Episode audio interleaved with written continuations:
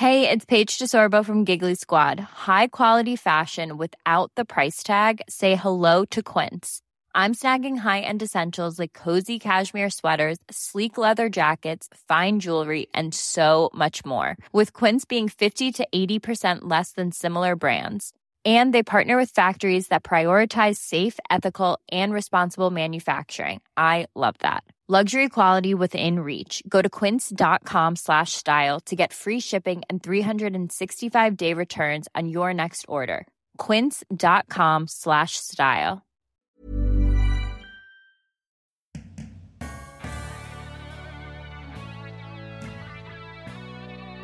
Hello, I'm Claire Hatton. And I'm Greta Thomas, and welcome to this first How To episode here at Don't Stop Us Now. Today we're going to talk all about how to manage your inner critic. You know, that pesky, critical little voice that we all have inside our heads, and it can really undermine how we feel about ourselves and our capabilities.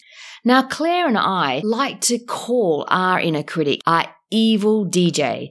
And that's because the inner critic is constantly playing negative soundtracks over and over. The other reason we like calling it the evil DJ is because science shows by creating a character, it actually helps us to distance ourselves from our thoughts. And here's the thing no matter how convincing and compelling your thoughts may be, including those negative ones about yourself, they are not necessarily true. If you're interested in seeing what we think the evil DJ looks like, you can go and check him out on the uh, web page for this episode at don'tstopusnow.co. Now, the problem when we listen too much to our inner critics is twofold. Firstly, it can stop us from taking action. You know, you'll hear that negative soundtrack like, oh no, but if I say that, will they judge me? Too often we hesitate and we don't take the action when in actual fact we absolutely should proceed. Evil DJ is not being our friend here. And what we know for sure is that the only way to reach your full potential is to take action. Now, the second problem when we listen to our evil DJs too much is that those soundtracks can completely distort our perspective on what's really happening in the real world. And what we need to do is make sure we don't interpret things solely through our own internal narratives, but instead get outside input and feedback to make sure we're not being too negative. Now, Claire, you've got a really interesting evil DJ story, haven't you? I have indeed. In fact, it's a true story. It's about somebody called, let's call her Kate. She's 38 years old. She's working in a tech company in a senior sales leadership position. She's been at the company for two years and every performance review, which happens every quarter, she's getting an exceeding expectations.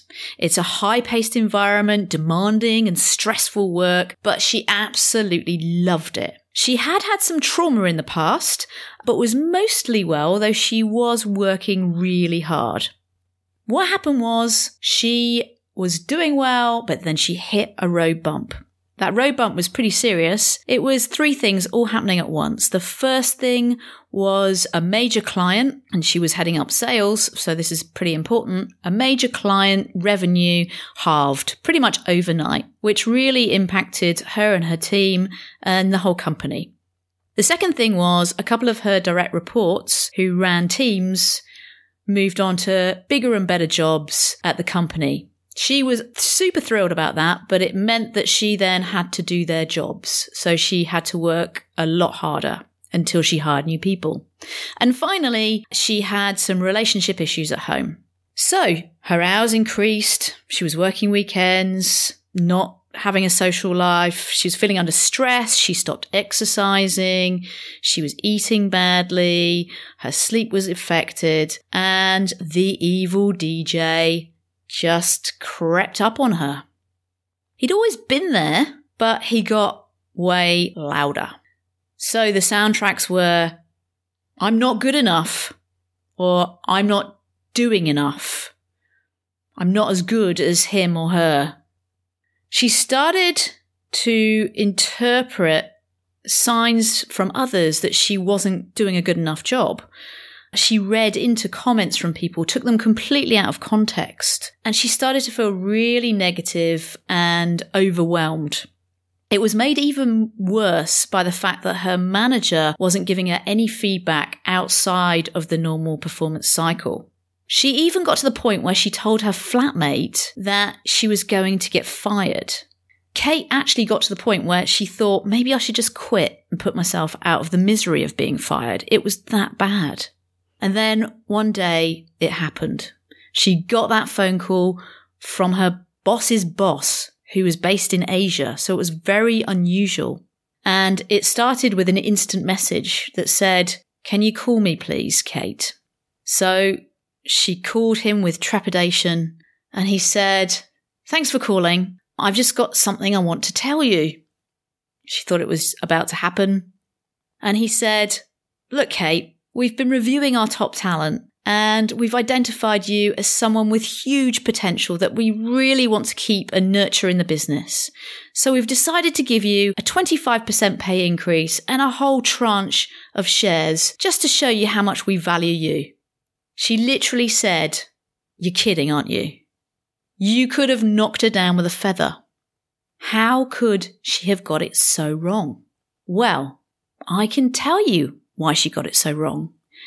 Because Kate was actually me. It's a true story and it actually happened to me. My evil DJ was so convincing, it literally provided me with a completely different reality. I believed it fully. I was susceptible to my evil DJ because I was under intense pressure. I wasn't looking after myself and I was losing sleep which is a, a really vicious stress cycle. And Greta, as you said earlier, I was literally hijacked by my Evil DJ soundtrack. Well, that is quite a story, Claire. Now, before we get stuck into sharing a tool on how to manage your inner critic or evil DJ, it might be helpful, we thought, to pause for a moment and think, well, why do we even have an inner critic in the first place? Now, one key reason experts believe is that at some point we've all had a time in early childhood where we've been criticized for something or belittled or compared negatively to someone else. And for some reason, one of those criticisms along the way has really stuck with us and has become ingrained and we've actually carried it with us as a belief right up into adulthood. We had a great example of that just a few episodes ago when the celebrated TED speaker and author Rachel Botsman was telling us that she was told as a young child she couldn't write. And she absolutely believed that right into adulthood. And it was only in her early or mid 20s when she was introduced to the joys of reading that she began to discover and try writing again. And of course, the rest is history. She's a successfully published author with two great books and writes all the time now. And she's a brilliant writer. Yes, absolutely. But there might actually be another reason I'm sure every woman listening to this would recognize that women do tend to be harsher self critics than men. And one theory is that actually women have been criticized and in some cases persecuted for literally thousands of years. And there's a really fascinating BBC documentary called Ascent of Woman that's showing currently on Netflix that really sums up how women have been positioned over the centuries and how this has impacted them. Now, we'll put a link to that documentary series in our show notes. So, this history has led to deeply held societal norms that women are not equal. So, our internal narratives are likely to be influenced by this. Audette Exel, who featured in one of our first episodes, summed this up beautifully. We are filled with fear as women. Absolutely. Filled with fear. And now, you know, now I'm older, I hear that voice, you know, the voice, I still hear it. I walk into a Suncorp board meeting and I still look around the room and go, oh my God, why am I here? I should have read that paper more closely. Gee, I hope that's not a stupid question.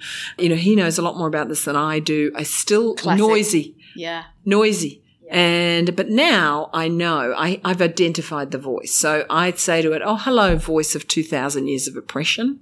I am not going to listen to you. I can never shut it up. It's on my shoulder. you know, as it is on all our shoulders. Yep. It's in our blood. Wow, that's such a powerful quote, isn't it, Claire?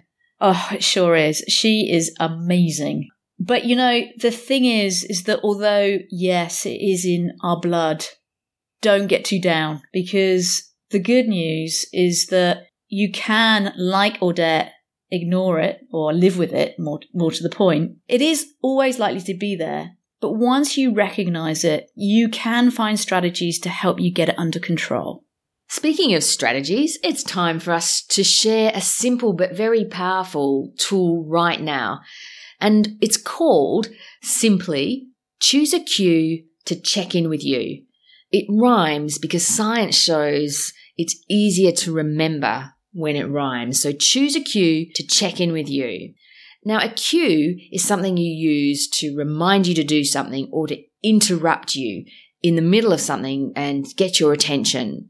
So, for example, Claire, if you think about your story when you were down the staff and working those crazy long hours and your evil DJ slash inner critic had kicked in, mm.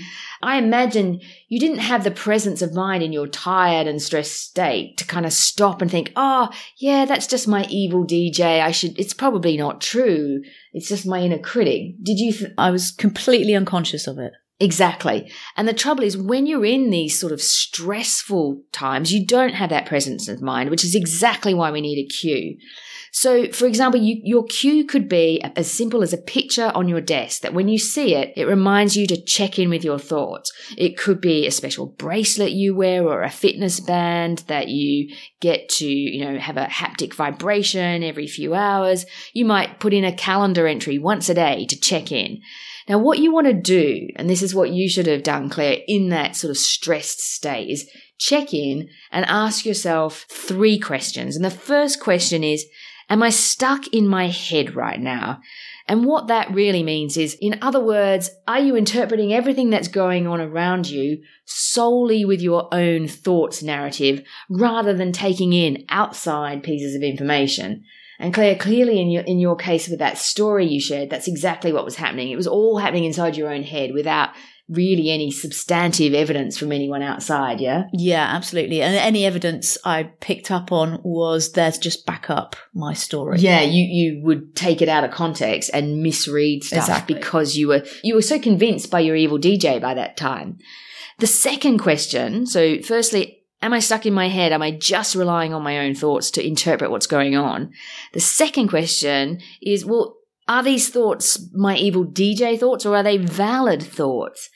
And the way you typically know if it's your evil DJ that's in charge is if if the sort of thoughts are really categorical black and white statements like I'm no good at this. They hate me. That piece of work I just sent off to my boss was rubbish. You know, that kind of statement that usually is far more exaggerated and is not solely based in truth. The third question you then ask yourself if you think it is the evil DJ is, well, what's the evidence for these thoughts that I'm having? Now, Claire, if you think again back to that story scenario, you were having those evil DJ thoughts like, I'm not good enough, I'm not as good as so and so or so and so. And then it went on to then become the story that you thought you were convinced you were about to be fired. So in that instance, you'd say, well, what's the evidence that I'm about to be fired? Yeah, and it's really interesting, isn't it? Because of course, you know, I was getting exceeds expectations every quarter In your performance reviews. in my performance reviews. So, and that's really quite high. In fact, it's very high. So there was actually no evidence. And can you imagine that if you had had the presence of mind to ask yourself that question because you had been reminded by a cue and been interrupted in your evil DJ thoughts, you know, would that have helped? Would that have taken the power out of these thoughts you were having? Oh, for sure. I'm sure it would have done. In fact, I mean, I've used this since Oh, right. and I've found it incredibly powerful. So I know it works. Fantastic. And in fact, I wanted to just share with you. Actually, I don't think I told you. Just a couple of weeks ago, I actually was coaching someone and they decided to use this when they're journaling. They have a habit of journaling at night for five minutes. And so what they do is actually check in with themselves and then ask themselves those three questions. And the one that is most compelling is the evidence one. And that's the one that takes all the power out of the thoughts. That's fantastic to hear. And yeah, I didn't hear about that. So, um, Oops, sorry. see, listener, she's my business partner, and I didn't even know. But great example of how choosing a cue and checking in with you, be it asking yourself in your own mind these three questions, particularly what's the evidence, or writing them down as Claire's coaching client did. Fantastic. So have a think now. Um, what will your cue or interrupter be for you to check in with your thoughts? So that's our How to Manage Your Inner Critic episode done and dusted. If taming your evil DJ interests you, then check out our free workbook with exercises and other tools to help you manage your inner critic. You can download the workbook at our website, don'tstopusnow.co. Plus, let us know what other sticky problems you'd love help with to progress your career. Email your requests to hello at don'tstopusnow.co. And if you haven't already, please subscribe, rate, and review our podcast because it really helps other people find us, and we'd be so, so grateful. So, from us for now, have a great week and don't let your evil DJ stop you. Ciao for now.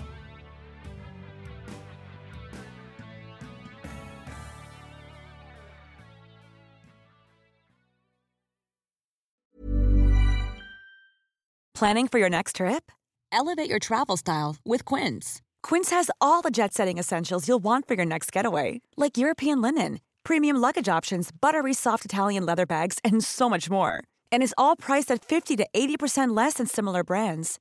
Plus, Quince only works with factories that use safe and ethical manufacturing practices. Pack your bags with high-quality essentials you'll be wearing for vacations to come with Quince. Go to quince.com slash pack for free shipping and 365-day returns.